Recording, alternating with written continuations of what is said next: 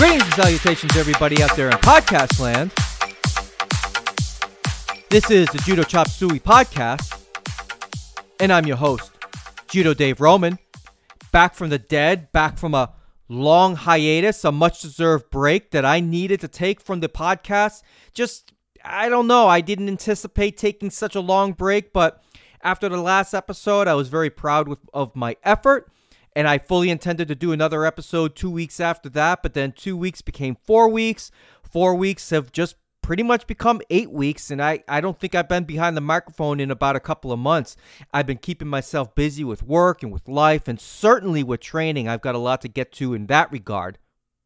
I'm sure some of you guys miss me, and I'm sure some of you guys are happy that I'm back. I'm sure most of you don't really even care, but it doesn't matter to me because I'm going to keep pushing forward with this episode, and I'm very excited to do so because on this episode, I am going to cover the 2018 World Judo Championships. I got to tell you, some of the stories that have come out of Baku, Azerbaijan with these World Championships is really, really interesting stuff. I can't wait to get to talking about it. Mostly good. There is some bad in, re- in regards to how some of the matches were called and I'm gonna get into all of that later. I, I really got to get a lot of things off my chest in that regard. I also want to talk about Brazilian Jiu Jitsu. And just by saying Brazilian Jiu Jitsu, I am guaranteed to have uh, uh, a 10% increase in listenership for this episode. So I'm looking forward to that. I got a lot to discuss about that because I, of all people, have been doing Brazilian Jiu Jitsu.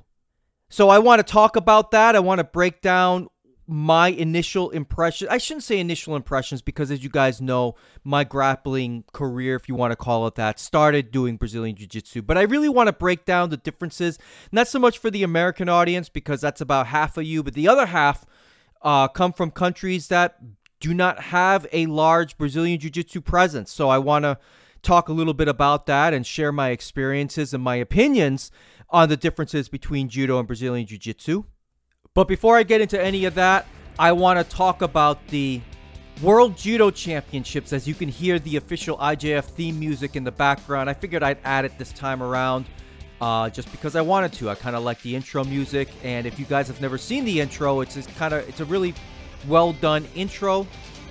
And as I teased earlier, boy, there has been a tremendous amount of stories coming out of these World Championships. So many that I, I just can't I don't even know where to begin because there's just so many great stories. But I feel like I got to start at the heaviest of heavy. The plus 100 kilo division has a new world champion, and that's Guram Tushishvili.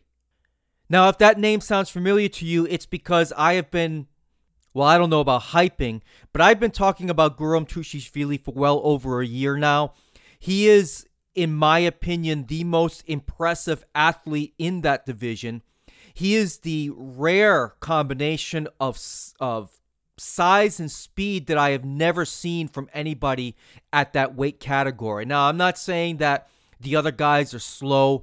Certainly, I'm not taking anything away from Teddy Riner, but at the highest of levels, Tushishvili is is really one of the few guys that I have seen with the kind of speed that he has, and he, he uses that for drop Seoinage. And that's exactly how he won his match against Ushangi Kokoruri of Azerbaijan. So he was the hometown favorite, and you could hear by the crowd they were they were electric when he was out there. And not only that, he managed to get a score on Tushishvili about uh, a, a, minute in, uh, with about a minute left in the contest.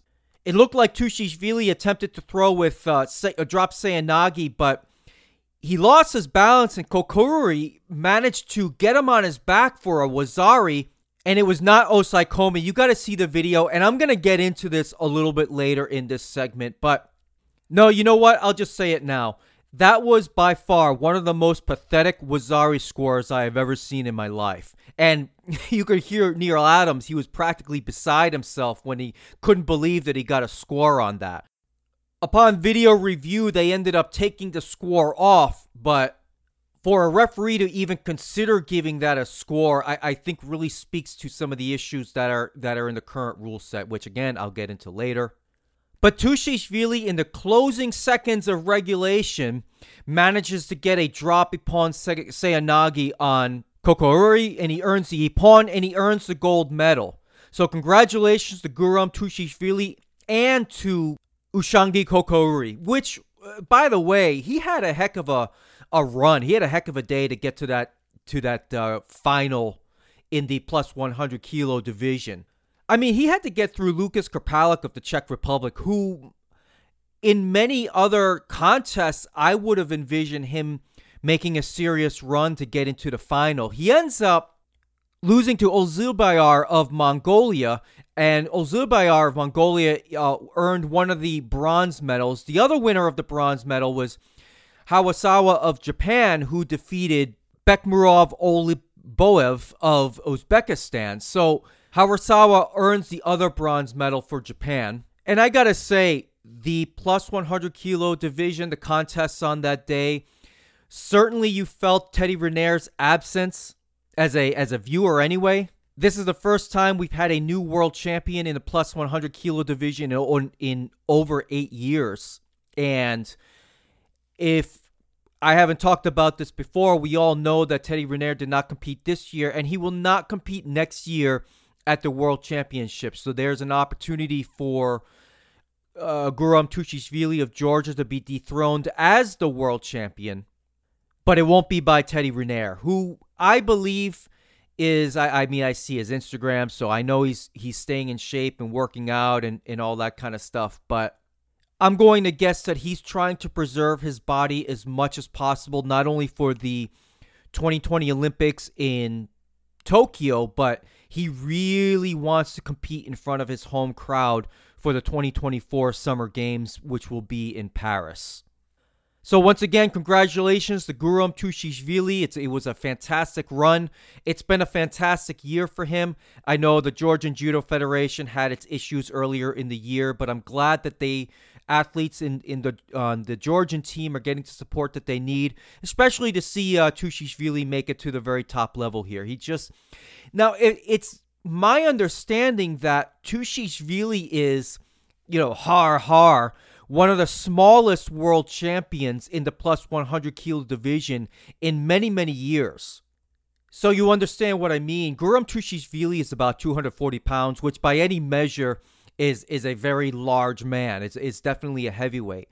But Teddy Riner weighs in at over 300 pounds, and he's like six foot eight. So Tushishvili has been winning with his drop Seoinage uh, against larger, heavier, taller opponents. Uh, because because he's a relative lightweight, he's got the speed that some of the other competitors don't have. Sorry about my phone going off there. You know, I can't stand it when I get these calls on my phone from numbers that look like local numbers but they're really just just spam numbers that really gets under my skin. It's like oh look at that. It's it's 813-495 blah blah blah blah. That must be somebody i know. Nope. Anyway where was i? Oh yeah by the way i just gave you half of my phone number. If you could figure out the four digits you can give me a call All right, again, going back to the World Championships. I want to move on to some of the other divisions. Gosh, what's the next big story that I want to cover? Again, there's so much to go with, but I am going to go with the Abe siblings. Uta Abe won the World Championship gold in the under 52 kilo division, and then a few minutes later, her brother Hifumi Abe, who has just been tearing up the circuit, took gold medal in the under 66 kilo division and that was not a going to be a surprise to me. Actually quite frankly it wasn't a surprise to me that uh, the abe siblings became world championships in uh, world champions excuse me in baku because they have just had an incredible year and especially hifumi abe. I, I just i can't imagine him losing a major event uh, moving forward uh, going into the 2020 Olympic Games. I just I just don't see it happening. Granted, he lost earlier this year uh, to an excellent throw, but I just don't see that happening at the major Grand Slam events. Now, Uta Abe had to go through fellow Japanese teammate Ai Shishime, who has won the world championships and uh, actually she was a current world champion so it was really surprising for me to see Uta Abe throw Ai Shishime with Uchimata in such devastating fashion. Really, she, I mean, she just she didn't even roll through the throw. She just threw her with Uchimata and stayed on her feet like a boss. It was really impressive, especially uh, for to see Abe throw Shishime, uh, who is just such a high uh, high caliber uh, competitor herself. That it was just to be it was to be Abe's day. There was no question about it, and she she had a tremendous run going all the way up through the finals, and to to cap it off with such a beautiful Uchimata, it's just uh, really the stuff of world champions, and and that's what she is. So congratulations to Uta Abe. Now in the under 66 kilo division, as I mentioned earlier, to no one's surprise, Hifumi Abe dominated that division. Actually, let me clarify that a bit. He dominated that division until he got to Bao of South Korea. Now, this was one of those matches where I took exception to the officiating. And again, I'm going to get into that later, but Hifumi Abe had to go through a lot of high quality opponents uh, on his way to the gold medal. People like uh, uh, uh, Denis Vieru of Moldova. He had to go through uh, Zantaraya of the Ukraine. He had to go through Anbal, as I mentioned earlier, who, if it wasn't for Abe, I probably would have picked him. If Abe was not in that division for whatever reason, I would have picked Anbal to, to become the world champion. In this final, Abe had to face Yerlan Serikzhanov of Kazakhstan, who by all accounts, at least to me anyway, and I don't mean no offense, he's a relative unknown. He was ranked uh, he was uh, ranked 16th in the world in that division. And he had a second place finish in the Agadir Grand Prix of this year and the Tunis Grand Prix of this year, but relatively quiet uh, 2018. Um, he didn't place at all in the Zagreb Grand Prix or Hohhot or Antalya. So, so what I'm saying is that it, it, it's kind of a surprise to see him in that position. I would have I probably would have gone with Tal Flicker, making it all the way to the final for the right to lose to Hifumi Abe. I say that jokingly, but I, I, like I said, I really felt it was going to be. It has been Abe's year. It's going to be Abe's day, but very surprising to see uh, Serikzhanov defeat Tal Flicker in the semifinals but you know, that's what makes these events great because every year you've got the favorites and then you've got the surprise people that come out of nowhere to either win an entire division or at least place very high. So Serikzhanov uh, earns the silver medal this day. He had a great day. Uh, defeating some high quality opponents, uh, uh which really you have to in order to get to these finals. But so he gets silver. Georgi Zantaraya uh, gets the bronze medal. He defeats Tal Flicker, who did, just did not have, it just wasn't going to be his day, I guess. And Anbal earns the other bronze medal, defeating Daniel uh, Cargnin of Brazil. All right, so let's see. I've covered the Abe siblings. I've covered uh, Guram Tushishvili become the over 100 kilo division. I've said that there's some amazing stories coming out of the World Championship. So I am going to go with the under 48 kilo division winner, Daria Bilodid of the Ukraine. And what makes this special is that she is the youngest judo world champion in history. She's only 17 years old, and she defeated Funa Tonaki of Japan, who is the current reigning world champion. And she managed to do so in impressive fashion with a fantastic Ouchigari for Ippon. And this was not one of those soft Ippons either or, or one of those questionable calls. I mean, she caught her really well and it was a it was just a fantastic win for her, especially against such a tough opponent. Now on her way to the gold medal match, she had to defeat Paula Pareto of Argentina. She also had to go through Otgonixeg uh, Galbadrakh of Kazakhstan and Yao Xiong of China. So congratulations are in order for Daria Bilodid for becoming not only the gold medal winner, but making judo history. Now, for the other winners, as I already stated, Funa Tonaki earns the silver medal. Galbadrakh of Kazakhstan, who Daria Bilodid had to go through, earns one of the bronze medals. And Paula Pareto, who also uh, is another competitor that Bilodid had to go through in order to get her gold medal. So, congratulations for everybody who earned a medal in the under 48 kilo division. Now, moving along to my next big story.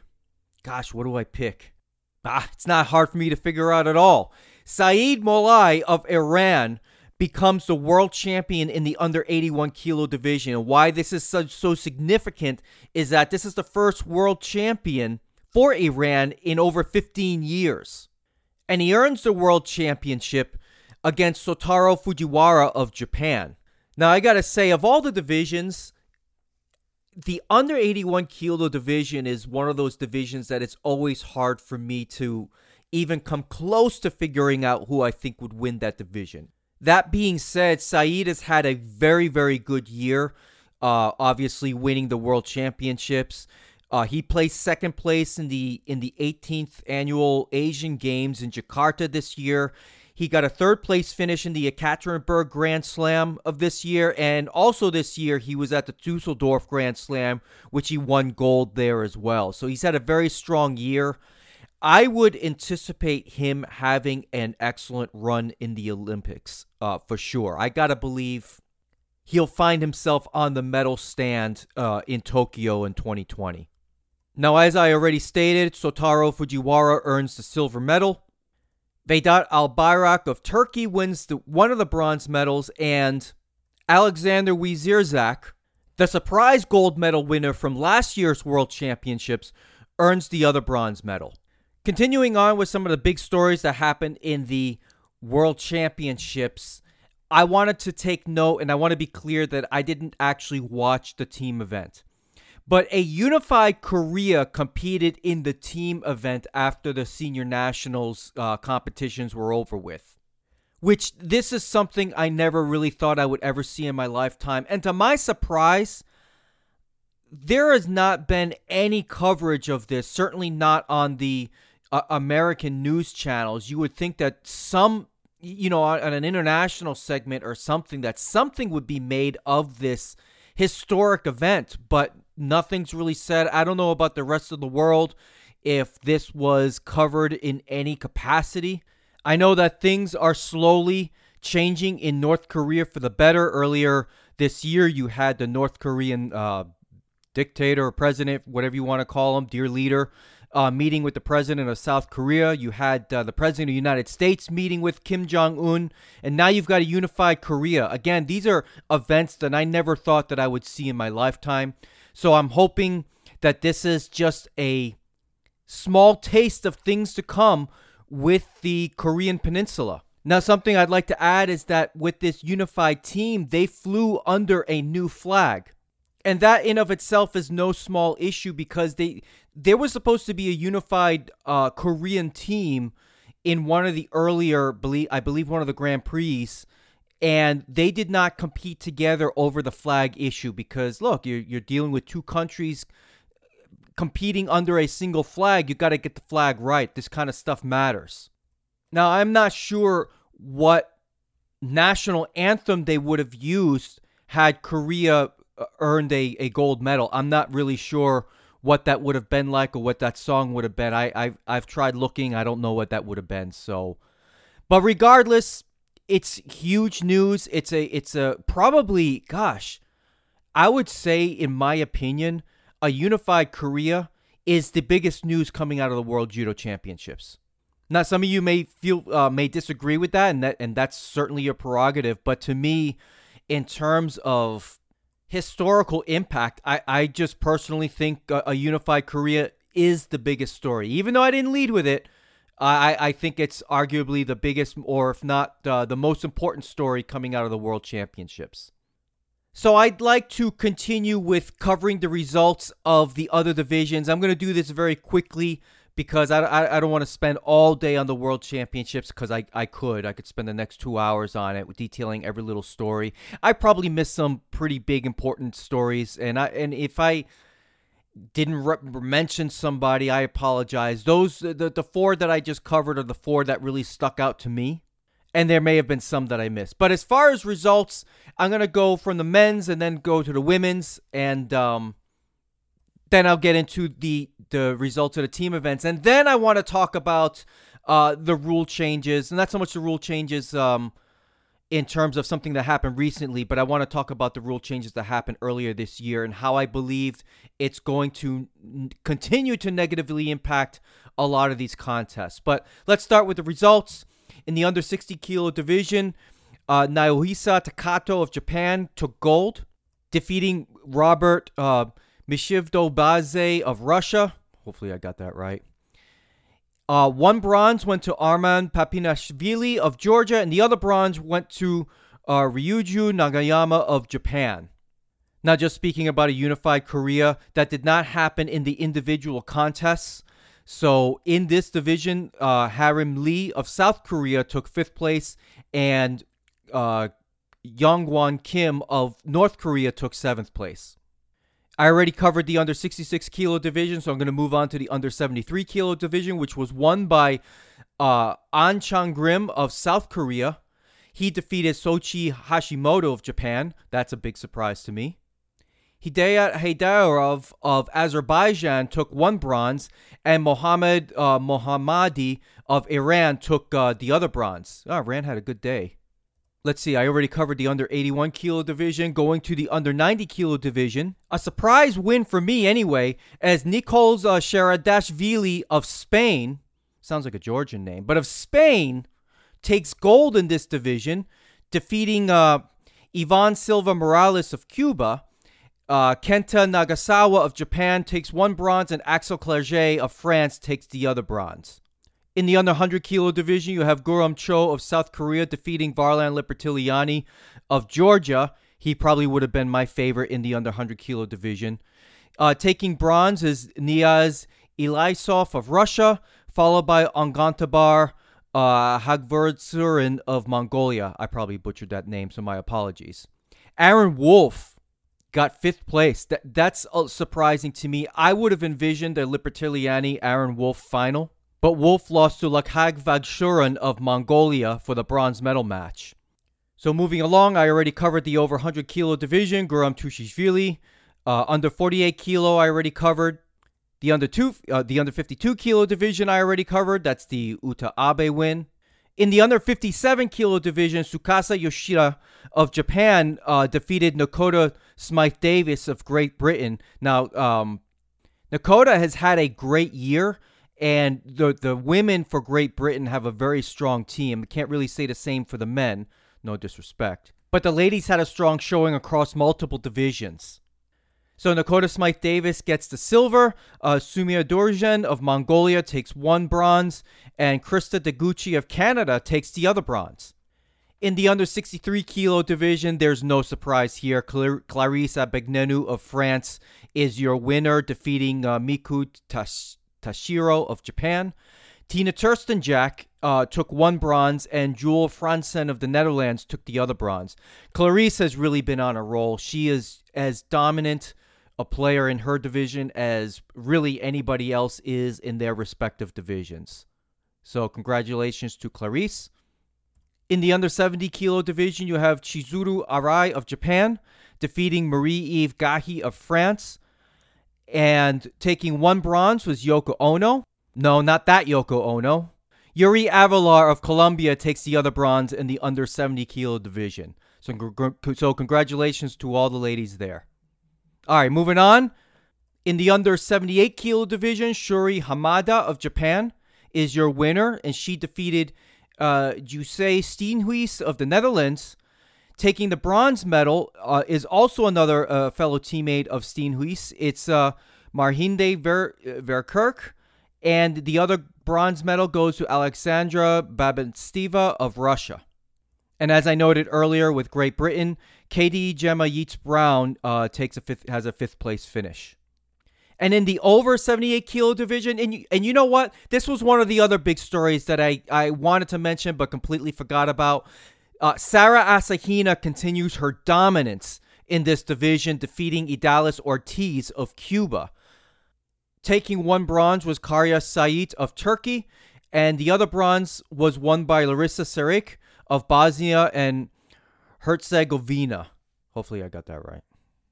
Of special note, Sarah Adlington of Great Britain took fifth place in this division. Moving along to the team event, Japan takes gold, defeating France. The unified Korea and Russia take bronze.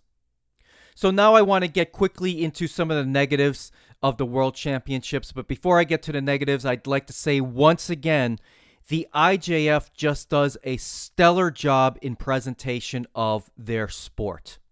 And I, I really mean that. I, I say this so many times, but I have to give credit where credit is due. They do things just slightly differently than other sports. I, I don't know, I, I can't pinpoint it, but they just, between the access uh, well, not access to Americans because I had to use a VPN to watch a lot of these matches. But I'm sure some people in other countries dealt with the same thing as well. Uh, regardless of that, uh, the presentation, the opening credits, the announcing, the camera angles, the replays, and the officiating as a whole was just superb.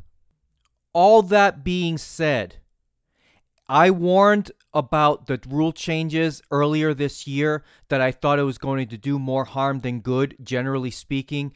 Even though I liked the change going back to Wazari Awasete Ippon, I hated the changes that they made to what is a Wazari and what is an Ippon and rolling Ippons and this and that. And that was on full display in these world championships. Now, granted, it was not as often that we saw bad calls. It was, but certainly in some of the key matches where the athletes were equally matched, we almost saw referees giving scores just for the sake of, giving scores. Now, I want to make it perfectly clear that these referees are the best in the world and they all do a tremendous job. But they are doing the job based on the rule set that's been given to them.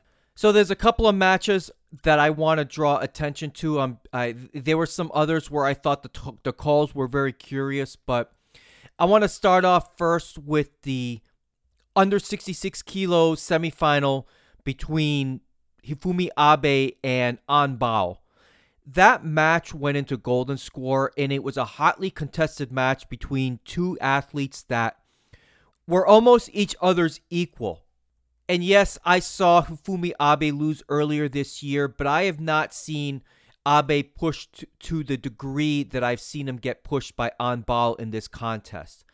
And then in Golden Score, Abe manages to quote unquote throw Anbal, and An does not land on his side. I'm sorry to say he did not land on his side. And if you were to take anybody off the street that doesn't know anything about judo and ask him, did this person land on the side of his body? That person would say no. But according to the rule set, they that's that's a score. And I said it earlier this year.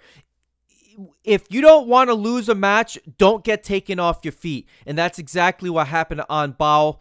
Uh, Hifumi Abe had a fantastic attack. I believe it was they're calling it a Seoinage, but really it's it's more a Tsurikomi Goshi. I believe that was a throw if I'm not if I'm not mistaken. And I really felt Anbal landed mostly on his front, a little bit on his side. But it's like this is one of those situations where it's like you're going into golden score, both athletes are giving it their all, and it's almost as if the ref is like, well, I got to give a score here Somebody's got to win. And I just don't think that's good for the sport heading into the Olympics. And in my other example, I know I definitely talked about this, was the final, um, Guram Tushishvili's final. Kokauri threw Tushishvili. He got him on his. Really, Tushishvili landed more on his front, but the whole BS continuation got him onto his side, and they actually gave him a score for that. Now, as I said before, it was waved off, but it was as if the ref felt obligated to give a score there because, again, somebody has to win if this match is going on too long, I guess. And here's the thing this is the rule set that they're going to be rolling with into the Olympics. So, just like everybody, you know, for example, in United States, uh, I'll just use that as an example.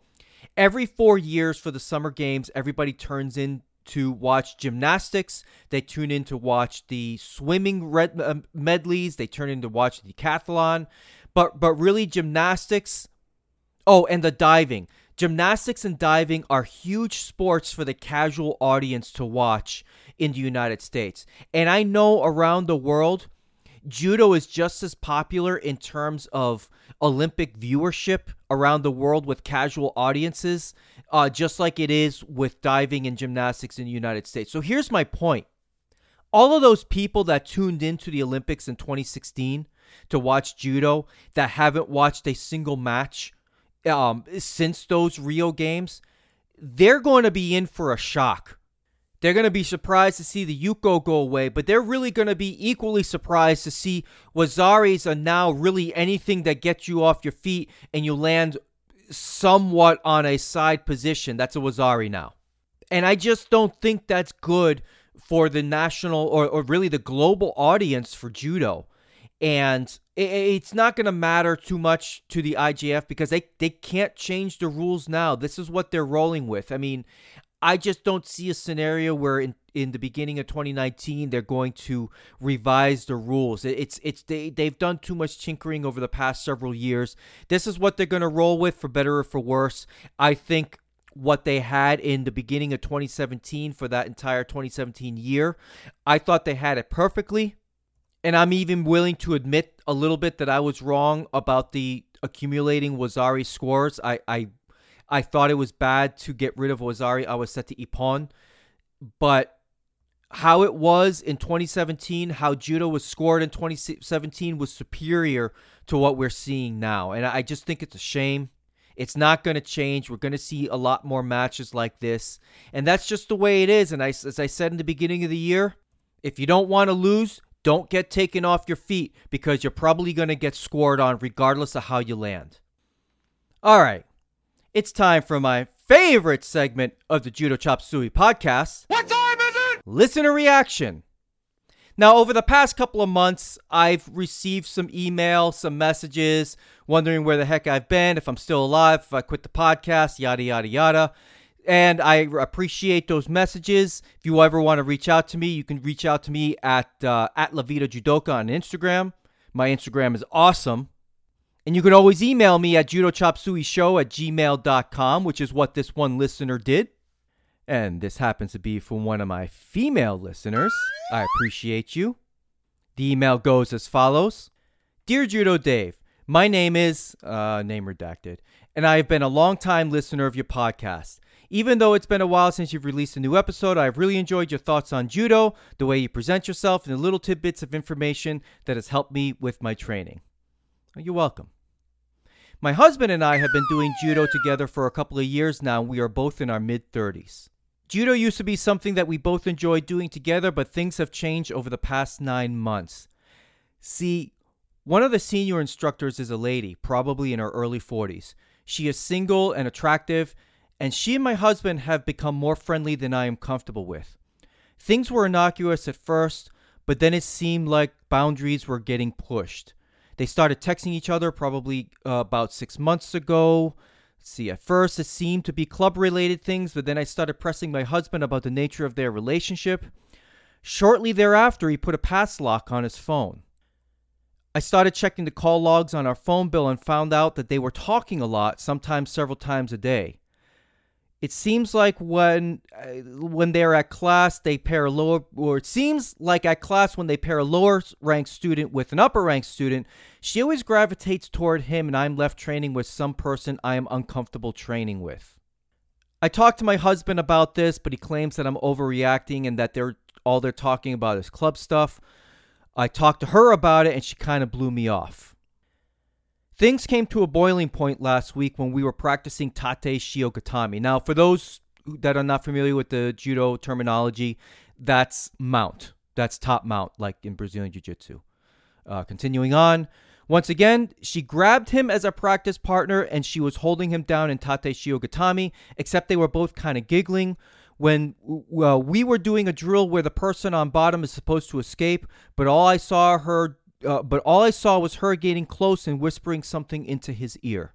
What should be done in this situation? Thanks, um, uh, anonymous emailer. That is an excellent question. And I really appreciate you reaching out to me for some advice on this situation. Now, what I like to do in this situation is I always pick a side if I'm on bottom. And that usually involves trapping an arm and trapping a leg both on the same side. This is what's typically called as a it's a bridge and roll kind of escape and and so what I typically do is I like going to my left side for whatever reason. Uh, it's just I'm just more comfortable moving to my left. So I'll trap like like the other person's right arm to my chest, or if they've got that arm around my neck, for example, I'll use my head and and I'll trap that arm in some way so that they cannot post out. So what I also do is that I trap their right leg with my left leg. So I'll put my my left foot on the outside of their right leg and I'll trap it so that they can't base out. And what I do in that situation is I with my right foot, I will thrust my hips upward while trapping that arm and moving to the left. So, kind of bridging, thrusting my hips up. I bridge to the left and I end up in Judo doesn't really have a word for mount, but uh, I'm sorry for guard, but it's I end up in the guard position. Now, this is not an ideal position to be in because you're kind of just a lot of times anyway you're laying on top of the person. So it's very important to get posture in this situation. And you can achieve that by pushing on the stomach or around the belt area and just posturing up. Now posture is just as important on your feet as it is on the ground and and it's critical in the guard position that you get posture as soon as possible because a whole lot of things can happen if you're too close for comfort, you know, bent over, you know, laying on top of the person. You know what I mean? So hopefully that helps you and your husband out. And um, if you have any further questions, feel free to reach out to me anytime. I appreciate the email. Now, moving along, I would like to bring to your attention the greatest judo convention in the history of judo is happening on November 2nd and 3rd in Shawnee, Kansas, which is a suburb of Kansas City. JudoCon. Now, for those of you who live in the United States, uh, that's probably a short flight away for most people. I can't imagine a flight taking more than three hours from any given location, but maybe I'm just wrong about that. So, JudoCon is being put out by Welcome Mat Training Center, which, if you guys have been listening to my podcast for any length of time, that is Sensei Steve Scott's dojo. And they've got a lot of things going on. And I'm going to have Steve Scott come on this podcast at some point before JudoCon happens. Now, he doesn't know that yet. I haven't reached out to him. So, Steve, if you're listening, you can expect a call from me pretty soon. So, some of the activities that are going to be happening is um, there's going to be some clinics on on mat games that you could do with your club um, expl- um, a specific clinic on Uchimata, a roundtable Q&A discussion, and a special uh, clinic on leg locks. And that's that's on day one. And on day two, um, James Wall, who runs wall to wall martial arts in Louisiana. He's got a fantastic program, a very successful commercial program. He's going to be talking about uh, successful dojo management. Um, there's actually going to be some belt testing, some rank testing. If you are a member of the Judo Black Belt Association and you want to have an opportunity to test for your next rank, you're going to be able to do that. And there will be uh, clinics hosted by a John Saylor, uh, Mr. John Saylor on Nagewaza and Newaza. And I'm sure there's going to be some time to get together and, and, and chat. And, you know, maybe we'll all get to get out and have a big luncheon or, or something along those lines. I think that would be great. So if you're interested in learning more about the Judo Convention, JudoCon 2018, uh, feel free to either reach out to me. You could reach out to Sensei Steve Scott. You could search on the International Freestyle Judo Alliance page on Facebook, or you could just you probably could just do a Google search and you'll be able to find all the information that you want. So it, it looks to be a fantastic clinic. I don't know of any other judo specific conventions that happen in the United States. And I don't know if there's anything like this that happens around the world. That's not to say that there aren't uh, other types of clinics or other types of training sessions, but I feel this is very unique uh, compared to what you may see at a typical clinic where you have a high profile athlete uh, come by and they show you their stuff and what makes them so successful. And it usually ends up being things that you just can't do because you're just a normal human being. but but regardless, there's going to be a lot to learn here. It's not all going to be techniques and throwing and things like that. So I'm really looking forward to it. I plan to be there both days. If you listen to this podcast and you want to say what's up, please feel free to do so. So, like I said, I'm looking forward to it. It should be a great time. So I teased this earlier in the episode, in the intro, about me doing Brazilian Jiu Jitsu. So I want to preface this by saying eh, if, if you guys have been longtime listeners to the, to the program, this is not my first rodeo in Brazilian Jiu Jitsu. I have been in and out of Brazilian Jiu Jitsu for goodness gracious, going on maybe close to 18 years or so. I, I don't have a formal rank in Brazilian Jiu Jitsu. I've just, well, put it this way. I, I think I said this earlier in the episode that my grappling career, if you want to call it that, started in Brazilian Jiu Jitsu. But then I was really drawn to judo. That was just something ever since I saw judo, it was something I was always drawn to. And and as soon as I had the opportunity to do judo, that's exactly what I did. But throughout my time in judo, I have been in and out of various Brazilian Jiu Jitsu clubs, really to just gain more grappling experience and, and just be exposed to to a different style of grappling. But I think this time around, you know, barring, you know, hopefully hoping that my my body can hold up, my approach is going to be different with Brazilian Jiu-Jitsu. I at least I believe so. I mean, you you never know with injuries or with life how life can get in the way.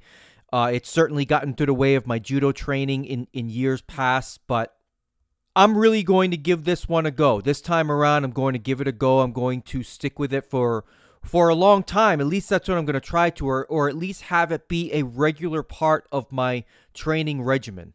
And to be absolutely clear, this does not mean that I'm going to start going by Brazilian Jiu Jitsu Dave Roman, or this does not mean I'm stopping judo. And in, in fact, I'm probably at the end of the day doing more judo than Brazilian Jiu Jitsu. It's just I have decided to supplement judo with Brazilian Jiu Jitsu. And, and because I'm part of the International Freestyle Judo Alliance, training for IJF judo rules just does not suit me anymore.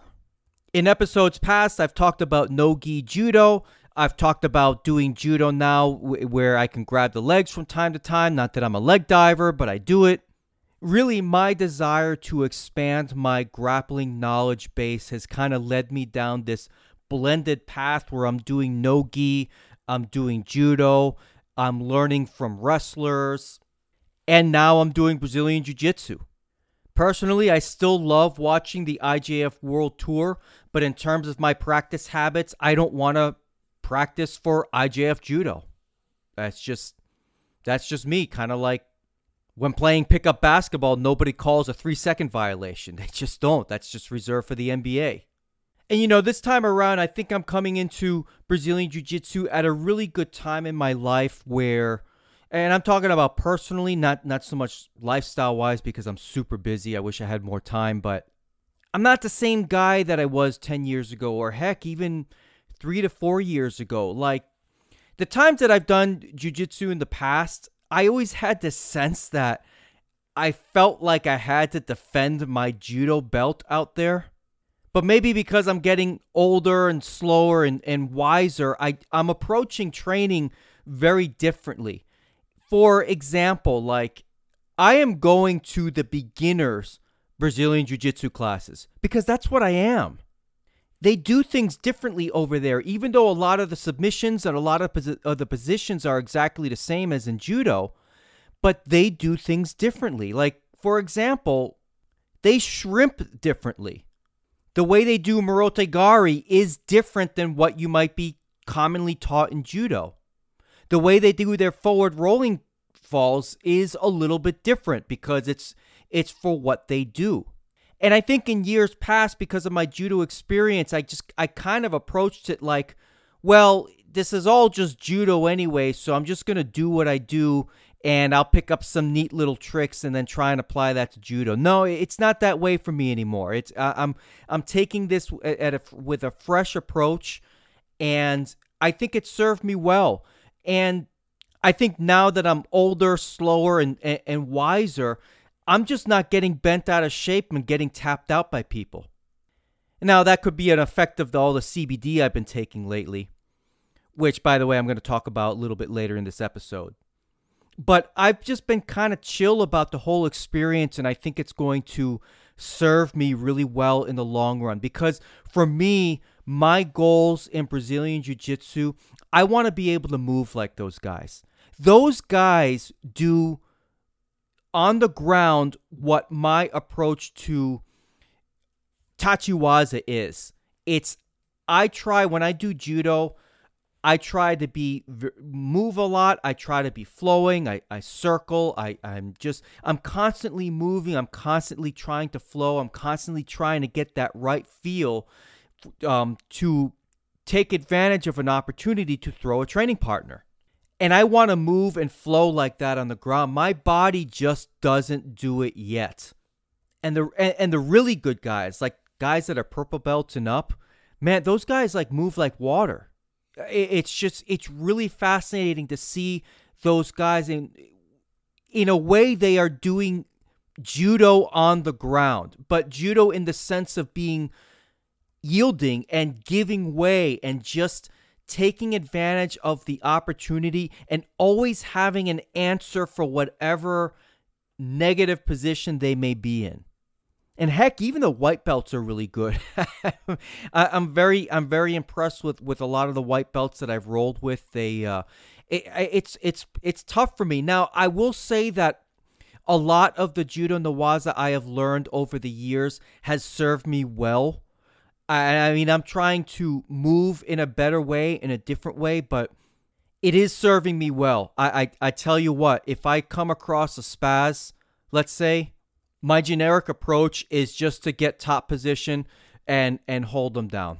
And I, I, don't like doing that, but I have to keep myself safe. I think years ago, if I didn't have any judo experience, I might get hurt in those situations. But but for sure, the years of judo experience has has taught me a thing or two on what to look out for on the ground. And so I I feel like I have a good sense on how to be safe not only not only to protect myself, but certainly to, to protect my training partners. I know I don't spaz out there, and I don't want to hurt anybody or accidentally. You know, I see some pictures of people that I follow on Instagram. You know, a lot of times, um, well, it happens in judo too, but the guys that get hurt the most seem to be the white belts. I mean, there's somebody at the club that I that I train with. I, I think she just posted a picture of a black eye that she's got. I mean, man, it, what it makes me wonder what the heck is happening to get a black eye. I just I don't know. I mean, it's kind of funny to me that when when uh, the, the guys are about to spar, it's like some of these guys go out there with like like uh mouthpieces and cups and and headgear and and all that kind of stuff. It, it can be very rough, and I'm not I'm not poking fun at anybody. It's just it's a stark contrast to what I'm used to in judo. I'll just say that much.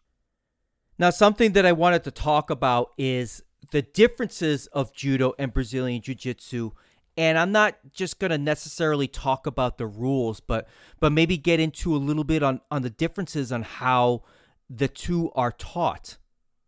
And in my experiences in judo, the way that judo newaza is is typically taught. Now, the caveat here, my my uh, longtime judo coach was not quite this way, but in a lot of other clubs that I have visited, the way that judo newaza is taught, it's it's taught to the rules, and that's not necessarily a bad thing, but it it does I feel limit the skills that one can acquire um, in terms of being a little bit more flexible and dynamic on the ground because I hate to say it, Judo Newaza is not as dynamic as Brazilian Jiu Jitsu is. Now, look, I don't want to get a bunch of angry emails saying, oh, Dave, you haven't seen the Kosen Judo guys. Look, those guys are quite literally on the other side of the world.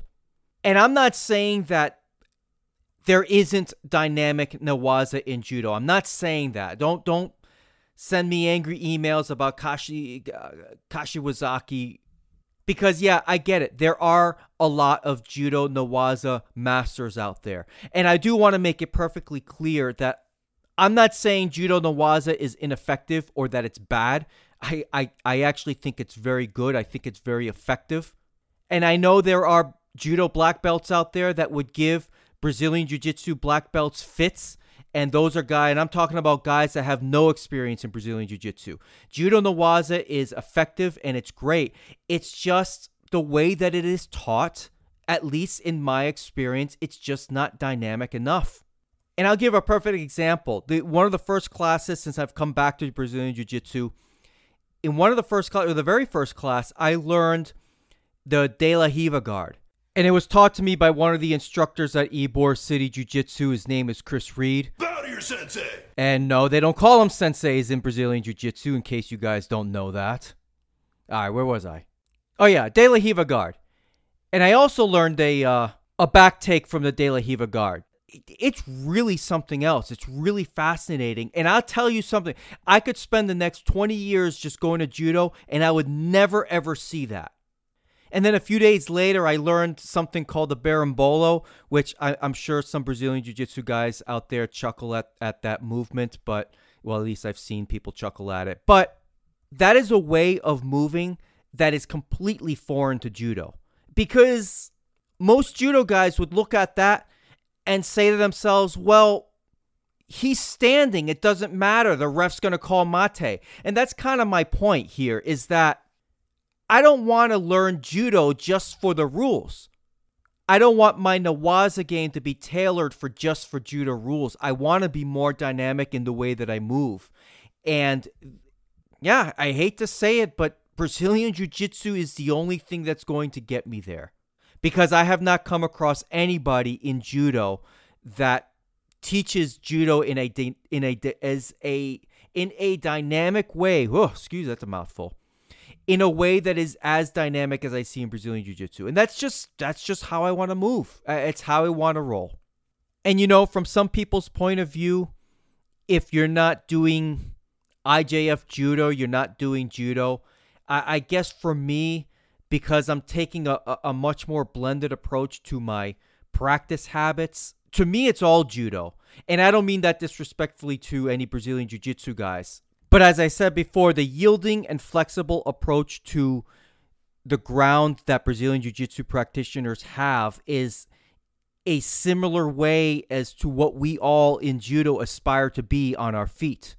And they just do it on the ground. And that's that's how I want to roll.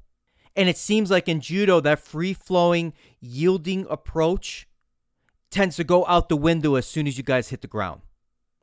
So, all in all, it's been a fun experience. It's been a very positive experience. And I think if I approach this the right way, it's going to save a lot of wear and tear on my body over the course of the long run. And I think between doing this and becoming really proficient with Yoko Wakare and other types of sacrifice throws that I'm starting to mix in my judo as well, I, I think I'm I'm trying I'm coming to a point in my life where I'm doing pretty good judo, and my approach is going to allow me to keep training for a very long time. Now, with regards to training, I have recently added a supplement to my diet, if you want to call it a diet, that is unlike any supplement that I have ever taken in my life. And that's called cannabidiol or CBD. Now, for those that may not know, uh, cannabidiol or CBD is a chemical, or perhaps maybe one calls it a molecule. Look, I'm not a I'm not a scientist by any means, but CBD comes from the cannabis plant, and in layman's terms, it has all the benefits of medical marijuana without the psychotropic effects of smoking marijuana. So, cannabidiol comes in many different forms. Uh, you you can vape it and you can uh, they they comes in gummies and it comes in products stuff that you can drink. I recently purchased cannabidiol for myself because I was interested in the anti-inflammatory benefits uh, that that people were saying that they were having uh, taking CBD. And to be perfectly clear, again, if I didn't say it already, CBD is legal in, as far as I know, all 50 states. This is not anything that you need a prescription for. So I placed an order for CBD about a month ago. It was very expensive, I must say, but I got. I bought a 30 milliliter bottle of uh, 2,500 milligrams of CBD, and that cost me about uh, $125. That that is a lot of money for for the tincture version of CBDs. And what that what I mean by that is the way that I'm taking CBD is through a dropper. I drop about four or five drops of CBD underneath my tongue. I hold it there for about 30 seconds, and I'm supposed to get these uh, great benefits. Now, I am probably taking about 30 milligrams of CBD a day. And in terms of anti inflammatory properties, if you want to call it that, I have not really seen much of a difference. And I'm not really willing to go up to 60 and 80 milligrams a, a day for CBD because really I'll start blowing through this, the, the bottles. And, and I really don't want to do that. I, I'm hoping that this 30 milliliter bottle will last me about three months. But if I'm taking 60 to 80 milligrams a day, that bottle's going to only last me a month. And that's really a lot of money to spend for anti inflammatory benefits. However, I will say with the amount of CBD I'm taking, it, really I only need a, I only need about 15 milligrams of CBD to get this effect. Is that I am overall a lot more calmer, a lot more laid back. I'm not as high strung, and I don't want to give you guys this impression that I'm a very high strung person, but I live in in Tampa Bay, as you guys know, as some of you know, and traffic around here is horrible. There are days where it takes me two and a half hours to get home just to drive 35 miles. Uh, I'm not kidding about that. There are days that I'm stuck in the car when I leave work at five o'clock. Sometimes I don't get home till 7:30. It's really horrible. And if you guys have ever seen that movie Office Space, there are many days where I'm like in the beginning of that movie where you see Samir and he's pounding on the steering wheel and he's screaming at everybody around him. Like, I hate to say it, but there are days when I'm stuck on I 275 in Tampa and I'm sitting there just over the Howard Frankland Bridge, just sitting there eh, for, for seemingly hours on end, just waiting for traffic to move. I mean, I used to get really, really frustrated. But now that I'm taking the CBD stuff, you know, I'm just kind of chill. I just kind of sit there now. I'm like, man, this sucks, but I'm gonna get home eventually. That's kind of my my uh, my overall attitude, and it's kind of translated to how I train on the mats. And I mentioned this earlier when I was talking about Brazilian Jiu Jitsu, but it kind of goes the same way with Judo.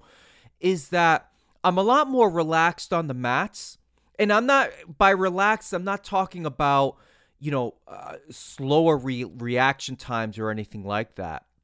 I'm just more chill. Like, you know, if I'm rolling with somebody, I don't it doesn't matter if you've got a, if they're a no stripe white belt or or a purple belt or or uh, or brown belt or whatever. It doesn't matter to me. Like if I get tapped out, my attitude it's like, "Oh well, I'll just keep rolling and keep trying." Where, you know, a long time ago I would take things so personally. I would take it like such a great loss on the mats and, and completely lose sight of that it's all just practice. And same thing with judo. Like, you know, I, if some somebody that's that's lower ranked than me would have catch me on a throw years ago, I'd be like, ah, this is the this is an embarrassment. I'm not defending the belt. Where now on CBD, I'm just kind of like, hey, nice throw, buddy. Let's let's get back at it again.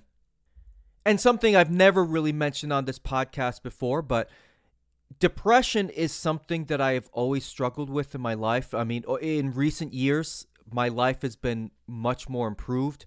I've taken medicine in the past. Uh, I haven't taken any medicine in years, but I am noticing when I take CBD that I am feeling essentially the same type of health benefits that I used to t- feel when I was taking prescription medications for for depression. So I think people that take CBD and they feel an immediate benefit uh, from for pain relief and such. I I hate to put it this way. Um, I don't think many of those people do the kind of rigorous activities that judoka or, or jiu-jitsu practitioners or, or, or people that do combat sports do. So CBD is not going to help you help with inflammation if you've gotten punched in the face. You know what I mean? But I think with people that deal with with headaches and people that deal with uh, other types of pains like fibromyalgia, I see a lot of people get a uh, an immediate benefit uh, from taking CBD. I know my wife when she first took CBD, Uh, she's somebody that that tends to have uh, a lot of headaches, and she noticed an immediate effect when she took about three or four drops under her tongue for CBD. In, in about 20 minutes, she the, headache went away. So it, it's almost like a a, a a miracle pill in that regard, except not a pill. It's it's uh, in liquid form. And I gotta say, it it I kind of like the way it tastes. It's hard to describe. It kind of tastes like a plant, but unlike anything I've ever tasted before. So I highly recommend if you are kind of a high strung person or can be a high strung person like me from time to time, check out taking some CBD. It's I, I think there's probably other health benefits that I'm not even realizing. Maybe my cholesterol is being lowered or whatever. I, I don't know. I haven't had my cholesterol checked in about six or seven months. But it does help with inflammation a little bit. I find it works best when I take that and maybe two Motrin. I, I really feel benefits of um, you know my joints not being swollen and things like that. But I think the primary benefit for me is just I'm a lot more calmer, a lot more chill, and a lot more easygoing on the mats and off the mats for that matter. I'm not screaming at people on my commute anymore. So uh, that's a good thing. Alrighty. Well, I think I'm going to start wrapping things up with this episode. I'm very happy to be back behind the microphone talking to all you fine people. I am definitely going to do my best to not allow so much time to go by between episodes.